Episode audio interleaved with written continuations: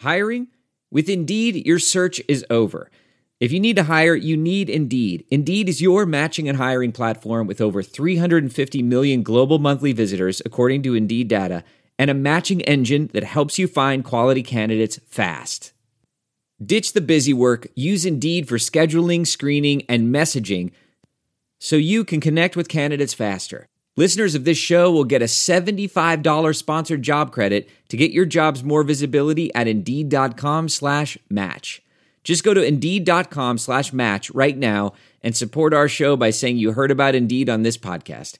Indeed.com slash match. Terms and conditions apply. Need to hire? You need Indeed. Hey, it's Kaley Cuoco for Priceline. Ready to go to your happy place for a happy price? Well, why didn't you say so? Just download the Priceline app right now and save up to 60% on hotels. So, whether it's Cousin Kevin's Kazoo concert in Kansas City, go Kevin, or Becky's Bachelorette Bash in Bermuda, you never have to miss a trip ever again. So, download the Priceline app today. Your savings are waiting. Go to your happy place for a happy price. Go to your happy price, Priceline. VR training platforms, like the one developed by Fundamental VR and Orbis International, are helping surgeons train over and over before operating on real patients. As you practice each skill, the muscle memory starts to develop. Learn more at meta.com slash metaverse impact. As you write your life story, you're far from finished. Are you looking to close the book on your job? Maybe turn a page in your career? Be continued at the Georgetown University School of Continuing Studies. Our professional master's degrees and certificates are designed to meet you where you are and take you where you want to go. At Georgetown SCS, the learning never stops, and neither do you. Write your next chapter. Be continued at scs.georgetown.edu slash podcast. I normally find bras to be so uncomfortable and constricting. But Skims has changed that. You know I love Skims underwear, so I finally tried their bras, and Skims has delivered again. Skims bras are worth the hype for the amazing shape and support they give. But what I wasn't expecting was how comfortable they are too. I've tried so many bras in the past, and the main issue that I have is that they weren't supportive enough, to the point where they felt slouchy. I love my Skims wireless form bra because it's so comfortable and supportive. The older I get, the more I care about actually being comfortable in what I wear every day. And with my wireless form bra, I no longer have to sacrifice my comfort for the support I need. Shop Skims bras at skims.com, now available in 62 sizes, 30A to 46H. Plus, get free shipping on all orders over $75. If you haven't yet, be sure to let them know we sent you. After you place your order, select podcast in the survey and select our show in the drop down menu that follows. This podcast is powered by Sports Drink, your digital water cooler. Welcome, everybody, to the third episode of Caught in the Net. Uh, I'm your co host, Dave Severns, along with uh, my friend and co host and uh, basketball uh, savant, I'm going to call him, Mike Procopio. How you doing, sweet Chuck? Sev, what the fuck is a savant anyway? I hear that with all these so-called fucking geniuses in basketball. Hey, one of your favorite is. movies is Good Will Hunting, No and doubt. our guy was a, he was a math savant. Oh, okay, okay. I'm just Yeah, wondering. there you go. Yeah, I'm just Yeah. wondering. I'm not used to people actually saying good words about me, so I just was wondering what the. Fuck I've ca- I've I've caught you drawing plays on walls of uh, you know of buildings, just like he was doing math programs on those walls outside the classroom. I've seen you drawing plays before, like The only that. plays that I've ever dr- uh, drawn up is how to get to the fucking restaurant in, in, in, the smallest amount of fucking time. That's the only thing I draw up. I don't understand Yeah. these guys drawing shit up. You know, like, uh, like Yeah, Abe Abe Lemons once said, "There's only two good plays, you know, South Pacific and put the ball in the basket." Yeah. I, I, I remember at a, I was at a coach's clinic, and uh, Charlie Spoonhour was speaking Ah. with Bobby Huggins in Atlanta. This is like 98, 99. I think 98. And, you know, Spoonhour was like drawing shit up, and, you know, and fucking Huggins just came into the room because he was speaking next. He just came in, he raced all of Spoonhour's shit, and he goes, "Do you know what? You know what matters more than fucking all these tricky plays?" He goes, "If these things and the X's and he drew up these giant fucking X's on the board. And then he goes, if these things are bigger than these things, he goes like two giant X's and two small O's. He goes, if your X's are bigger than the O's, Yeah. is all that fucking matters. If you, my players are better than your players, I'm gonna fucking win a game. So I don't want to hear this shit. Yeah. It was great. Give me tricky. Give me tricky players, not tricky plays. Yeah, exactly right. Exactly right. So anyway, Uh, anyway, well, welcome to our third episode. We're going to get into a little bit, Sweet Chuck, today, um, a history of this thing called player development. Um, and like you and I've said a couple of weeks ago, you know, we used to just call it working with players, and you know, coaching. And Right. now, now it's uh, it's called player development. And is it true that if it's if it's not on social media, that it actually could have occurred? yeah, it, back in the 80s and 90s? It definitely could have occurred. You know, I know Paul Revere's fucking ride wasn't fucking filmed by 12 video guys, but it does occur. Uh, shit does occur that's not online. Okay. Anyway, we're, we're going to go back and kind of give our thoughts on on how we saw this thing develop and, and people that we kind of associated with the development of, of, of this thing that we call player development. My my first recollections of even hearing about this thing, player development, and guys working in the summer, uh, came, you know, from Pete Newell. Pete Newell was an old, uh, legendary, you know, one of the greatest college coaches ever. You know, Cal, USF, Michigan State. Uh, and if you don't know anything about Pete Newell, just check out his record when he coached at Cal against John Wooden. and that's all you'll need to know is how great of a coach he was. But, you know, after he was done coaching, maybe this was in the late 70s, Sweet Chuck, mid, you know, to early 80s, when he had, you know, this, what he called a big man camp, and I believe it was in Hawaii, uh, where he worked strictly with, you know, big players on footwork and things like that. That's the first time I'd really heard of anything uh, specific toward player development. Yeah, I mean, it was the same thing for me. I never really heard much about it. I, I, I read, you know, in the Boston Globe or something about like some of the players going to Hawaii to work with this camp. And then, you know, I, I Googled it. I tried, you know, you didn't really have a lot back then, but then I've heard about this big man camp. He actually put out a couple of videos and to Right. me, yeah, to me, look, we all in coaching, we saw the, you know, the Mikan drill and when we went to camps and stuff and we saw big man development. But then like the footwork and all the stuff that he was doing with big guys and the camp is pretty cool. I heard he basically started with one player breaking into like the UCLA gym or some gym in California, and then because nobody was working with players individually really back then, and that that and he would break into this gym and like start working with a player, and then word of mouth, he had all these NBA players. Right. And that video that he had out had about nine NBA All Stars at this camp, and you know had just all these players working out.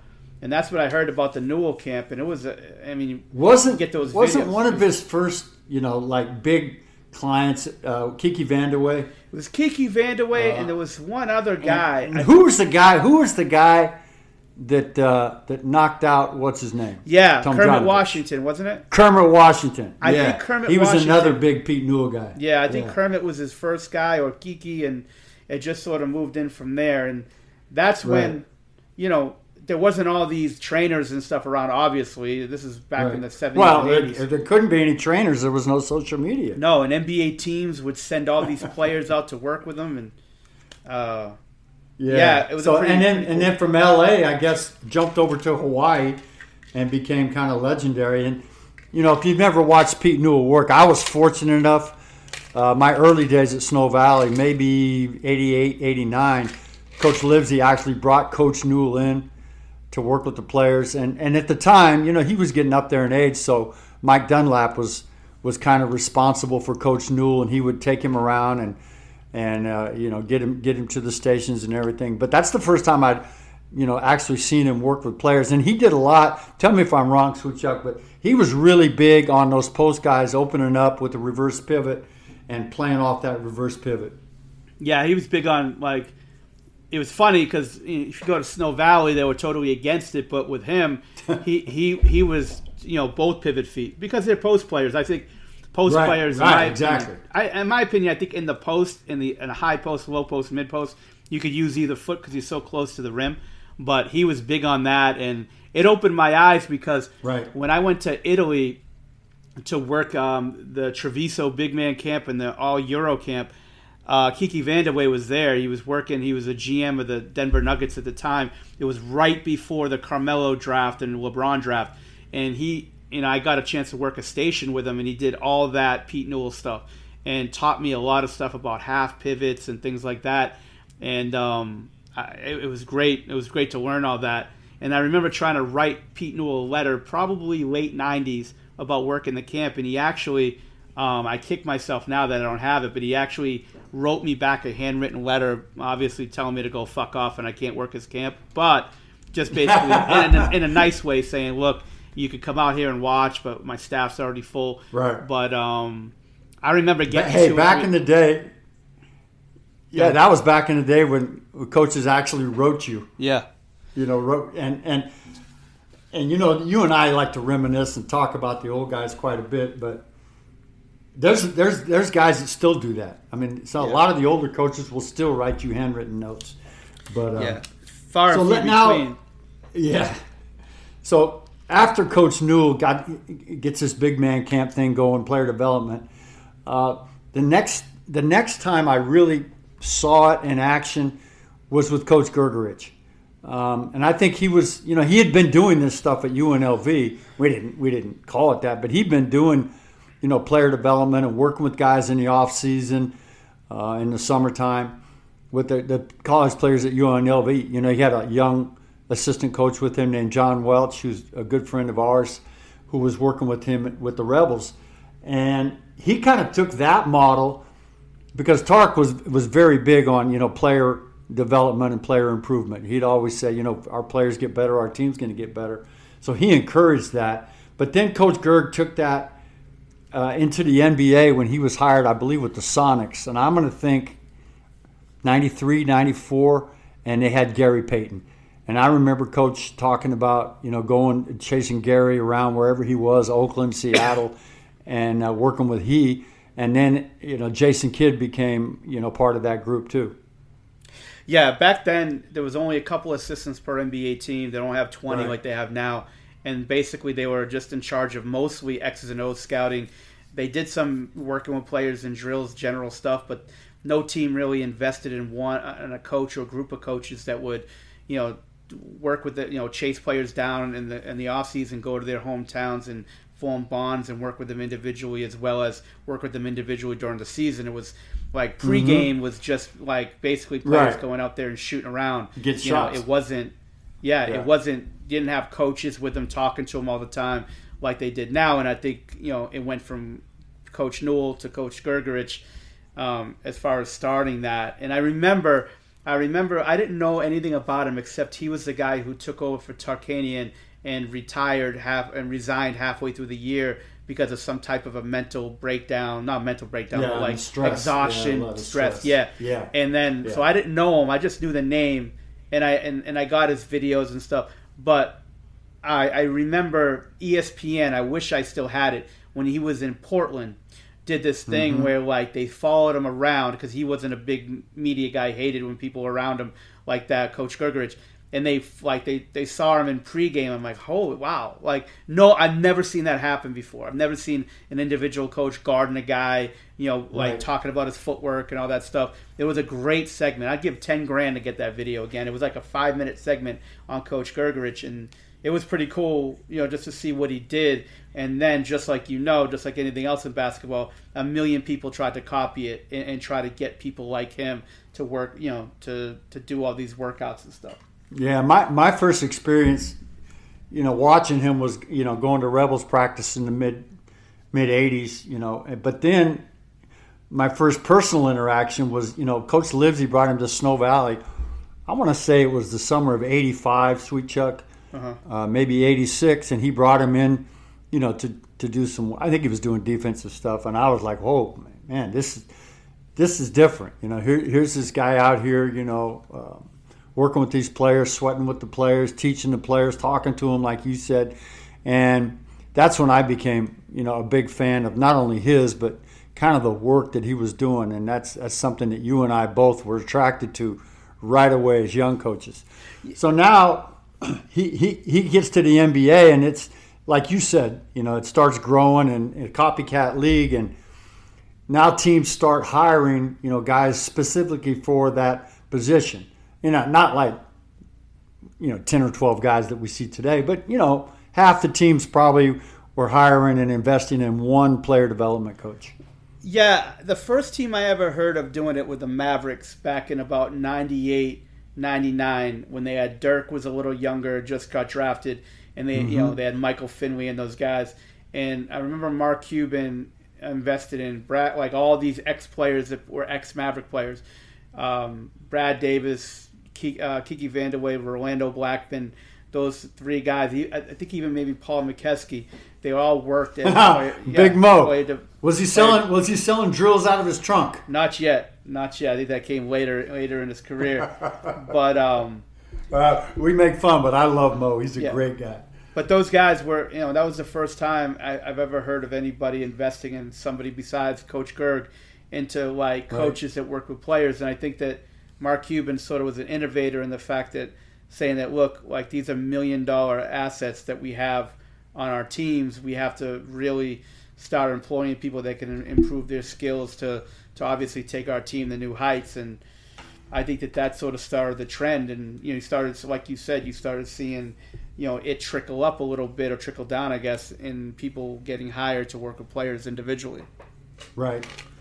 So now this is probably 2000, 2001, 2002, 2003, right around in there when I, I became really in, invested and interested in kind of this direction for my career, as did you. Mm-hmm. Uh, and, you know, we both were fortunate enough uh, to work with Tim Grover. And you especially, you know, there full time and and me coming in in the summer times because the opportunity that you and Tim gave me. But from from there, you know, I got the opportunity to do this, you know, with an NBA team, as did you shortly after. Um, and but really, when we first started doing this, Sweet Chuck, it was it was just me and just you. Um, you know, the other assistant coaches, you know, they'd come and help on the court you know the the full time assistants. You know, I remember when I was first with the Bulls, it was you know Mike Wilhelm and Bob Ociepka, Pete Myers. You know, they would come to help on the, on the court, but really they were assistant coaches involved in all the other stuff. Mm-hmm. Um, was that your experience when you first got to the Mavs? Were you kind of the only guy? I was the I was the only guy, and I think what happens just and, and correct me if I'm wrong. What usually happens with people who get hired with player development is it's never enough for them. They always get seduced into I want to go to coaches meetings, I want to be involved, I want to be, move up into the front of the bench, and they they end up in these meetings. And the most important thing about working with players is when the coaches are meeting in the morning, when these are young guys that don't get minutes that need to need the work, they have nobody to work them out. So with me, I, I never I never ever ever wanted to get into coaching as far as like you know even trying to strategy get in front of the bench and, and strategy yeah. and all that. I had no I had no thoughts about doing that. All I cared about is working with players, getting them better, and, and try to just help the team win that way and just do my job. And that's the problem when, I talk to people at the Mavs when I got there, and they said, "Well, just that, that usually is what happens." Like you have low level people that get hired in player development that always wants to get in meetings and be involved and that's not a bad thing i mean you just want to move up in your career but and that and the player ends up you know missing out so my big thing was i never wanted to be in a meeting i always wanted to just be there for the players like get there you know try to get on the court with them at 8 8.30 9 o'clock if a practice started at 10 make sure that right. you're there a couple hours early to get extra work in with the guys and i think that you know that's why there was nobody that really did it individually when I was there in Dallas because everybody wanted to get into meetings and sort of be a part of the coaching staff. I just cared about working with players, and I think that's probably your I mean, you're a much better coach than I am as far as the X's and O's, and you enjoy that part of it too. I don't enjoy it. I You know, I don't know if that's true, but well, it- come on, let's be honest. I've, I've done it. But, I mean, I've done it. But you you're know, really so. fucking good at it. I'm not saying you're a genius at it, but you're really good at it. I'm just too fucking stupid to be good at it. I, I you know what I'm saying? So like Wow. individual player development to me, it, it sort of fits because I'm fixated on that. I'm you know Right. so that's the thing. I think that's the biggest problem early on with this thing in player development that everybody tried to be in, involved in the coaches meetings and the coaching part of it and then they just sort of left that they got they knew they can get in with player development but that's not why they wanted to be there they wanted you know to go on to higher and bigger things and let's be honest back then in 2000 to 2010 12 player development wasn't all that sexy. It was something that got you in, but you knew you wanted to be in front of the bench to get money, to get more money, to get in the pension and get more power and things like that. In my opinion, Right. the way I saw it. No, no. And, you know, when I first came in in 2008 and you came in to the Mavs, I don't know, 13. 2010, 13? Yeah. Uh, okay, so we've seen it even grow in the last, you know, 10 years to where now, you know, almost every NBA team has a minimum, I would say, of five guys. Yeah. You know, they'll probably have a, a director of player development and then four or five, you know, assistants under them. And what, what we found now is most of these uh, coaches being hired, uh, you know, teams want younger guys that maybe have played in college, played in the NBA, but can still actually get on the court and play. Because now, what I've found in talking to coaches throughout the league is the player development staff, they want guys that can play and scrimmage against the low minute guys or scrimmage with the guys coming back from injury. Uh, they want guys that can actually get out there and play. And that's probably more important than being able to get out there and teach. What, what are your thoughts on that? Yeah, uh, I'm not a huge fan of it, but I, think it's very much overrated about playing defense on guys. Maybe because I can't do it, but But um, but we do see that as a trend. Would you That is agree? a huge trend. I think. I think for the most part they want to train their own people. I want. I think they want to train Right. them the way they want them to work with players. I don't think they like taking older people unless they're really good at it. I think they want to. They would rather train their own people to work exactly the way they want them to work, with no real original thought or ideas on, on their own. This way, they could run their system more efficiently and effectively. And I think that that's a big thing. They want young guys or girls, preferably ones who played that has size Mhm. that could sort of you know replicate what they what a, a is going to face the best to their ability to, Sure. to to try to get younger people to try to defend them, run around, and learn their system the, the way they want to teach it. Yeah, and we're not well, we're not being critical. We're just pointing out that that's that's kind of the trend of the NBA today, and that's that's kind of how it's going in the player development uh, player development side of it, and and it still comes down to you know no matter if it's one person or if it's ten people working with players, I think it still comes down to having the ability to teach. Uh, whatever it is, you know, whatever the skill is, offense, defense, you know, having the ability to get on the floor and, and actually explain and teach and correct the players. Yeah, I think that's that's a major part in player development. I, I think that, in my opinion, Sev, like, you got to be able to teach and correct. You know, the, that's the biggest thing. Like, first of all, you got to know where that player is going to fit in, what skill sets that needs to be really developed to get into a high level game. I don't care if it's high school, college, or pro. And then you, you you're going to have to be able to teach them the little things, the skill sets, and the and the reps on those things that, that they're going to need to be able to do and get them in that mind frame and then that, that mindset. And then you're going to have to correct when they make mistakes to get them back on the path on things that they have to correct to get them better.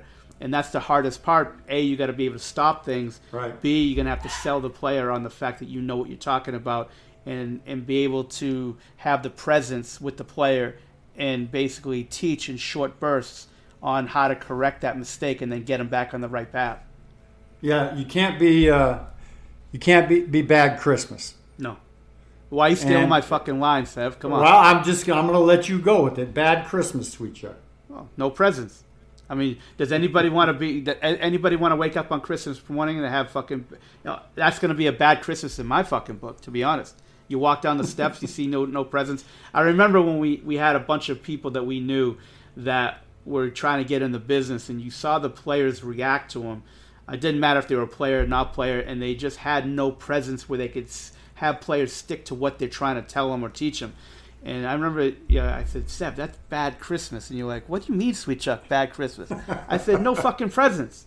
And you, you we were at uh, Santa Barbara and fucking um, yeah, Jordan, Jordan camp, camp when we got when we sort of came up with that. Probably like I don't know, 05, no 02, Yeah. 03 or something like that. But Yeah, when you and you and I would rent bikes for ten days, and and you know, because at Jordan Camp you had to walk like a half a mile to the gym. So Sweet Chuck and I rented these beach cruisers for like ten days, and I had to spend the first day teaching Sweet Chuck how to ride a bike. To be honest with you, God but after that, so after Sweet Chuck got it, yeah, you, you might be the worst bike rider I've ever seen. But by about fuck- the third, or, by the third or fourth day, Sweet Chuck, you had it down. Yeah, I was like the three millionth best fucking bike rider in California, and by the time that camp was out, I was the uh, two point nine nine millionth worst fucking. Uh, yeah, and at UCSB, it's like nothing but bikes, you know. Yeah. And, yeah, you So- fit right in, Sweet Chuck. So anyway, Sev, so player development. Go ahead. So what do we? What do we? What else are we talk? So talking? that's you know we just kind of wanted to get our listeners a little bit of the history behind it, and you know where it's at currently.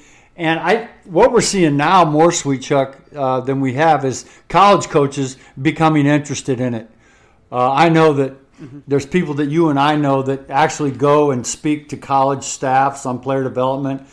Uh, college, you know, colleges are now even paying to bring guys in to do player development seminars for their assistant coaches. Because let's be honest, college coaches, you know, that's probably you know fifth on their list of priorities behind recruiting, Fifth, scheduling, academics. You know, uh, chasing chasing the knuckleheads around. So, you know, it's become more and more prevalent and important to college programs also. Yeah, I mean, look, the, most times, if you think about it, like, okay, so you get the, like the Miami Heat, Lakers, you know, who, Phoenix Suns, Milwaukee Bucks, whatever. You get the highest of the highs. Most play, teams aren't going to be built like that, where they have all these great players, and you know they could compete every year for a championship. In the college level, you don't have the Dukes, the UCLA's, the Kentuckies most programs are like bottom of the barrel, even the mid the mid level ones. So the only way that you can get better as a team is if you can evaluate talent and bring in like diamonds in the rough, people that no one else is going to recruit, don't think they can play, and then you you basically take somebody who's going to be a blue chipper in three or four years, and then you're not only you could identify talent but also develop it. So I think that player development and talent evaluation are two things that at any level, high school, college, or pro, mostly college pro, that you need to invest in because if you can't get those middle, and, and that's the thing, Sev, I think that people think that like you could work out LeBron James passing the ball a few times and then you could pat yourself in the back like you developed LeBron James. That that ain't that ain't player development at the NBA level. The NBA level is taking second round picks, undrafted players, free agents that's three, four years in their career that haven't done shit yet and turn them into serviceable players. So I think that if you could have people Right. that could take players and like take the 11th best player on your team and make them the eighth best player on your team and so on and so on and down the line like that if you could take a bunch of those lo- like lower depth chart players and bring them into the middle of your rotation maybe you could develop into a starter great but if you could take those guys and develop them into middle rotation guys so now you can have all these minimum salary players that are really overproducing and then you could keep them together you're going to make everything else better for your team and that's what really true player development is. It's not getting guys that could work with great players. And like I always say it, like be Dominique Wilkins' jump coach. You don't. They, he doesn't need a fucking strength coach to make him a, a fucking leaper. He was a God-given leaper. So when you have, I I love these people who could work out these great high school players, McDonald's All Americans, and like pat themselves in the back. I'm like, hey asshole, the guy was six nine with a 50 inch vertical before he met you. All right, and that's getting recruited by every school in the country. Just because you put him through some dan- fucking Fred Astaire dance steps and rebound for him and have a video crew next to you doesn't mean you're a fucking player development guy. I want to know the I want to know the trainers that got the guys who weren't getting recruited by anybody, and then by the time they were done with them, become fucking mega stars or, or like really good players. I want to know the people who took those the you know the misfit toys and fucking turned them into something where like they turned them into really good players, not great players, but good players. Those are the real player development people. It ain't the people who could take and Kevin and, Durant and that happen and that can happen at any level. I mean, if you're a high school coach, and and if high school coaches are interested in our thoughts on like player development and skill development within a high school program, uh, I think that would be our second episode that we did last week, Sweet Chuck, that specifically talked about high schools. Um, but but what you're talking about happen can happen at any level. I mean, if you can take the tenth guy from a high school team and you know make him the seventh guy, or or, or the seventh guy and make him a starter, um, you know that's that's true, you know, success in player development. Yeah, Uh, and, I, you know, and at the highest level, it's all about you know increasing the the value of that asset. what the NBA player at the NBA level said, like I said, like uh, you know, look, nobody wants to go to some of these small market teams, you know, like a Minnesota, Oklahoma City. You know, no offense to those teams or anything. It's just like if you look at the eh, Memphis, if you study free agency, like the big timers, when these big time players Right. that are available, they don't want to go to those small market teams unless you have a chance to win a championship. So they go to the big market teams. So as a small market team, and I think you have to think about every situation in player development like you're a small market team, where like, okay, well, we got to take the players that we draft, and we have to take these second round picks that we get, not just the lottery picks, but the second round picks, the late first rounders, the undrafted, the players from our summer league team, the player that we bring in from you know Spain, you know that that play, that's been playing overseas. We need to turn them into serviceable NBA players. So we need to get two Sure. or three coaches that could bring these players and then really turn them into good serviceable rotation players. We could continue to sign those players for cheap, and then we'll have enough of them where now we could compete. And, and then if some of these lottery picks that we have turn into really good players, put them with the stable of good players that our player development has produced, and then we can pony all this up to either trade for a great player or acquire a great player through a trade or free agency because we have all these players that could that could really help us. It's sort of what- what's you know, it's sort of what happens with Miami when they when they develop all these players that were undrafted, the you know the the Robinsons of the world or the Kendrick Nunns of the world, and could really develop those guys that were late picks to undrafted. Yeah. you know, and you see it. You and see I it in think Memphis it, you now. know. Yeah, I was just going to say Memphis. You know, we don't want to get too specific No. on NBA teams, but No. but you know, Memphis does a really good. OKC, you know, is another example um, of teams that done that. So we've kind of taken the listeners through what we we see as kind of the history of this thing, the last forty years or so. Um, so hopefully, hopefully they got you know some some new thinking and some new thoughts on you know exactly you know where this this thing player development evolved from. Um, so that's that, sweet Chuck. Uh, as as usual, we finish up with you know things I'd like to change in the game. So here's my uh, here's my rant for the week, and I and I put a lot of thought into this, and I don't understand why that the NBA has a five minute overtime during the regular season. Yeah, to, to me, that's just too long. Like the other night, we saw a three overtime game in which five of the starters, I believe it was Toronto, all played over 50 minutes. And I think it was like more like 53, 54 minutes. So now in the playoffs, I totally agree with the five minute overtime. That's fine. But where, where did the number five come from for overtime? And, you know, why does it need to be so long? Um, my proposal would be either here's what I'd really like to see in the regular season, Sweet Chuck overtime games in the NBA, first team to seven points wins, or a three minute overtime. Um, I, I just think I just think five minutes is so long uh, of an overtime. Now playoffs is different. I understand. I'm cool with that. But what do you think of? Hey, let's just play to seven, or let's play three minutes in an overtime game. That's the change I'd like to see made in the NBA. What are your thoughts, Sweet Chuck? Yeah, I'm glad you put a lot of thought into this shit because I haven't thought about it for ten fucking seconds. Um, to me, I don't really care. I get, I get what you're saying though with the five minute deal, but Ah, I'll that. tell you Come what on. though, if you're the team that like gives up the first seven points, you definitely want those fucking f- full five minutes. You know, um, but if Yeah, you're well, maybe maybe if they knew they were playing to seven, they wouldn't be. You know, they wouldn't slack off for the first two and a half minutes. It's a good point too. That's a good point too. I, I just think the seven, you know, it's like, all right, we're going to play the seven like a pickup game. And, you know, I think that would really make it exciting. And I think we saw a little bit of that, Sweet Chuck, in the All Star game last year where what they do? They had to play to like, what was it, 24 in honor of Kobe or something? well, they had that rule. That The first team to score 24 wins the game or Well, something. Well, they started they started that Whatever it rule. Sev with the um with the uh, the tournament the that that two million dollar tournament. They've got The the, TBT? Rule. The TBT has the rule. Um, Uh-huh.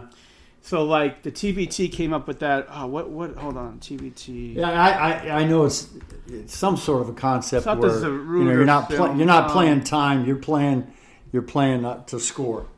Yeah. Fuck. What was it? Oh, the Elam ending. That was it. It was ba- did, did you say Magruder? yeah. No, the Zabr- no. I was gonna say the? Zapruder film. The Zapruder Uh, you've been film. watching too much JFK conspiracy stuff, sweet. without question. No, the Elam. yeah, you and our guy Lombardi. Yeah, I love that. But no, the Elon ending is basically like That's it. some yeah. kind of a formula. What you got to Elon after the school or after the uh, Tesla guy? I think I really fucking know Sev. I think it's after the school. Yeah, I would think so too. but yeah, I mean, I think you. I, I think you could definitely get it better. You know, I think you could definitely Ah, get yeah. you know play to 10, 7, whatever it is.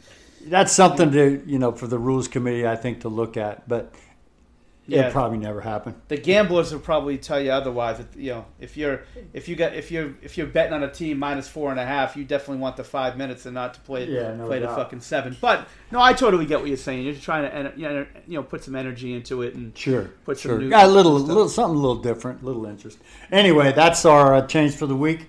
Anything else before we wrap up, Sweet Chuck? Uh, I guess in the player development stuff with the with the NBA teams, probably the psychology of it. I think more um, hiring more people in psychology and, and Wow, sort of yeah. talk to players. You know, That's another trend that we've seen. It's like I'd probably say almost every team has has that position now, team psychology, and especially in the last two years with all the mental health stuff that we've seen come about. Yeah, I, I really think that it's an important. Before the mental health stuff started coming out, I thought it was something I never even thought about. And then when I got to Dallas, we obviously had Don Kalkstein. Ah, the best. Yeah, it was the best in the league at it. But like how important talking to the player is, not only on the issues that they have mentally to try to help them, but like the issues that they have in their own development, especially with the young player that doesn't really understand the ins and outs of the league on what they should be doing to not only on the court but off the court to develop routine and things like that to make them a better pro. I think that those things are important, and I think that you even if you're not educated in that realm, you don't have a degree for it, you could still be serviceable at it as far as talking and listening to a player. Wow. And it could really And that's help that's you know that's part of being a successful you know player development coach or coach at any level now is we see more and more uh, of the importance of, of that part of it. Yeah. Uh, not just being able to get on the court and teach and do this and that, but you know the ability to talk to players, to connect with players. Uh, words are words are powerful. Words have meaning, and I you know you have to be able to deal with players on that level and on that side of it as well. That's one of the really good things, and not to kiss your ass, sweet Chuck, but that's that's one of the really good things that I thought you did uh, when you were Dallas is your ability to talk to guys and connect with them. And so anyway, that's that, that's enough praise for you for one. yeah, I don't think I need enough of it, but um, I think I, I think that it's an important part of it because I think that when you when you get into the league and when I got into the league, I thought it was mostly going to be drills and, and mostly on the court work, and then I what I found was. I think I thought it was almost more off the court development in players as far as talking to them, talking about their role, holding them accountable to being a pro every day, and and sort of being that voice in their ear constantly. Um, I think those are important Right. things that you know you could really, especially those players that are deep in your rot- deep in the depth chart that that could, could never survive. They never have people talking to them because they, no one cares about them. You know, no one cares about the 12th man. Let's be honest. At any level, no one gives two fucks about those guys. And I think if you could really and and, and go ahead. Well, that goes back to the to the line. What, what was the TV show? Uh, you know, everyone matters or nobody matters. Yeah, it was Harry Bosch, but yeah, true. Harry I mean, Bosch. There yeah, we go. they- and it's. I think that every player could try to help a team in a certain way, but you need to have a plan for every player. And I think talking to every player constantly about how they can get themselves better and, and better their situation, I think it's important. I think the psychology of basketball is so important when developing players because I, I don't think players just want somebody who's going to work them out and then shut up and then and, and, and not talk to them. I think they I think they're human beings, especially the ones that aren't playing. The ones that are playing don't give a fuck because everybody's trying to wash their nuts anyway. But like not, I think that player. I think people that are deep in rotations need somebody that's gonna. It's sort of like NASCAR. You need that person talking to you on the headset that's gonna like stay you out of harm's way. I think that the psychology of basketball is such an important part of it. I think that's that's great, Sweet Chuck. Um, so that's it as we wrap up episode three. Um, we'll talk to you next week, and until then, you've been caught in the net with Mike and Dave. Oh wow, that's a catch. That's a catchy ending. Joe Rogan, eat your fucking heart out. Right. Yeah, don't fuck this one up. I, I, we we ain't doing another hour. Yeah.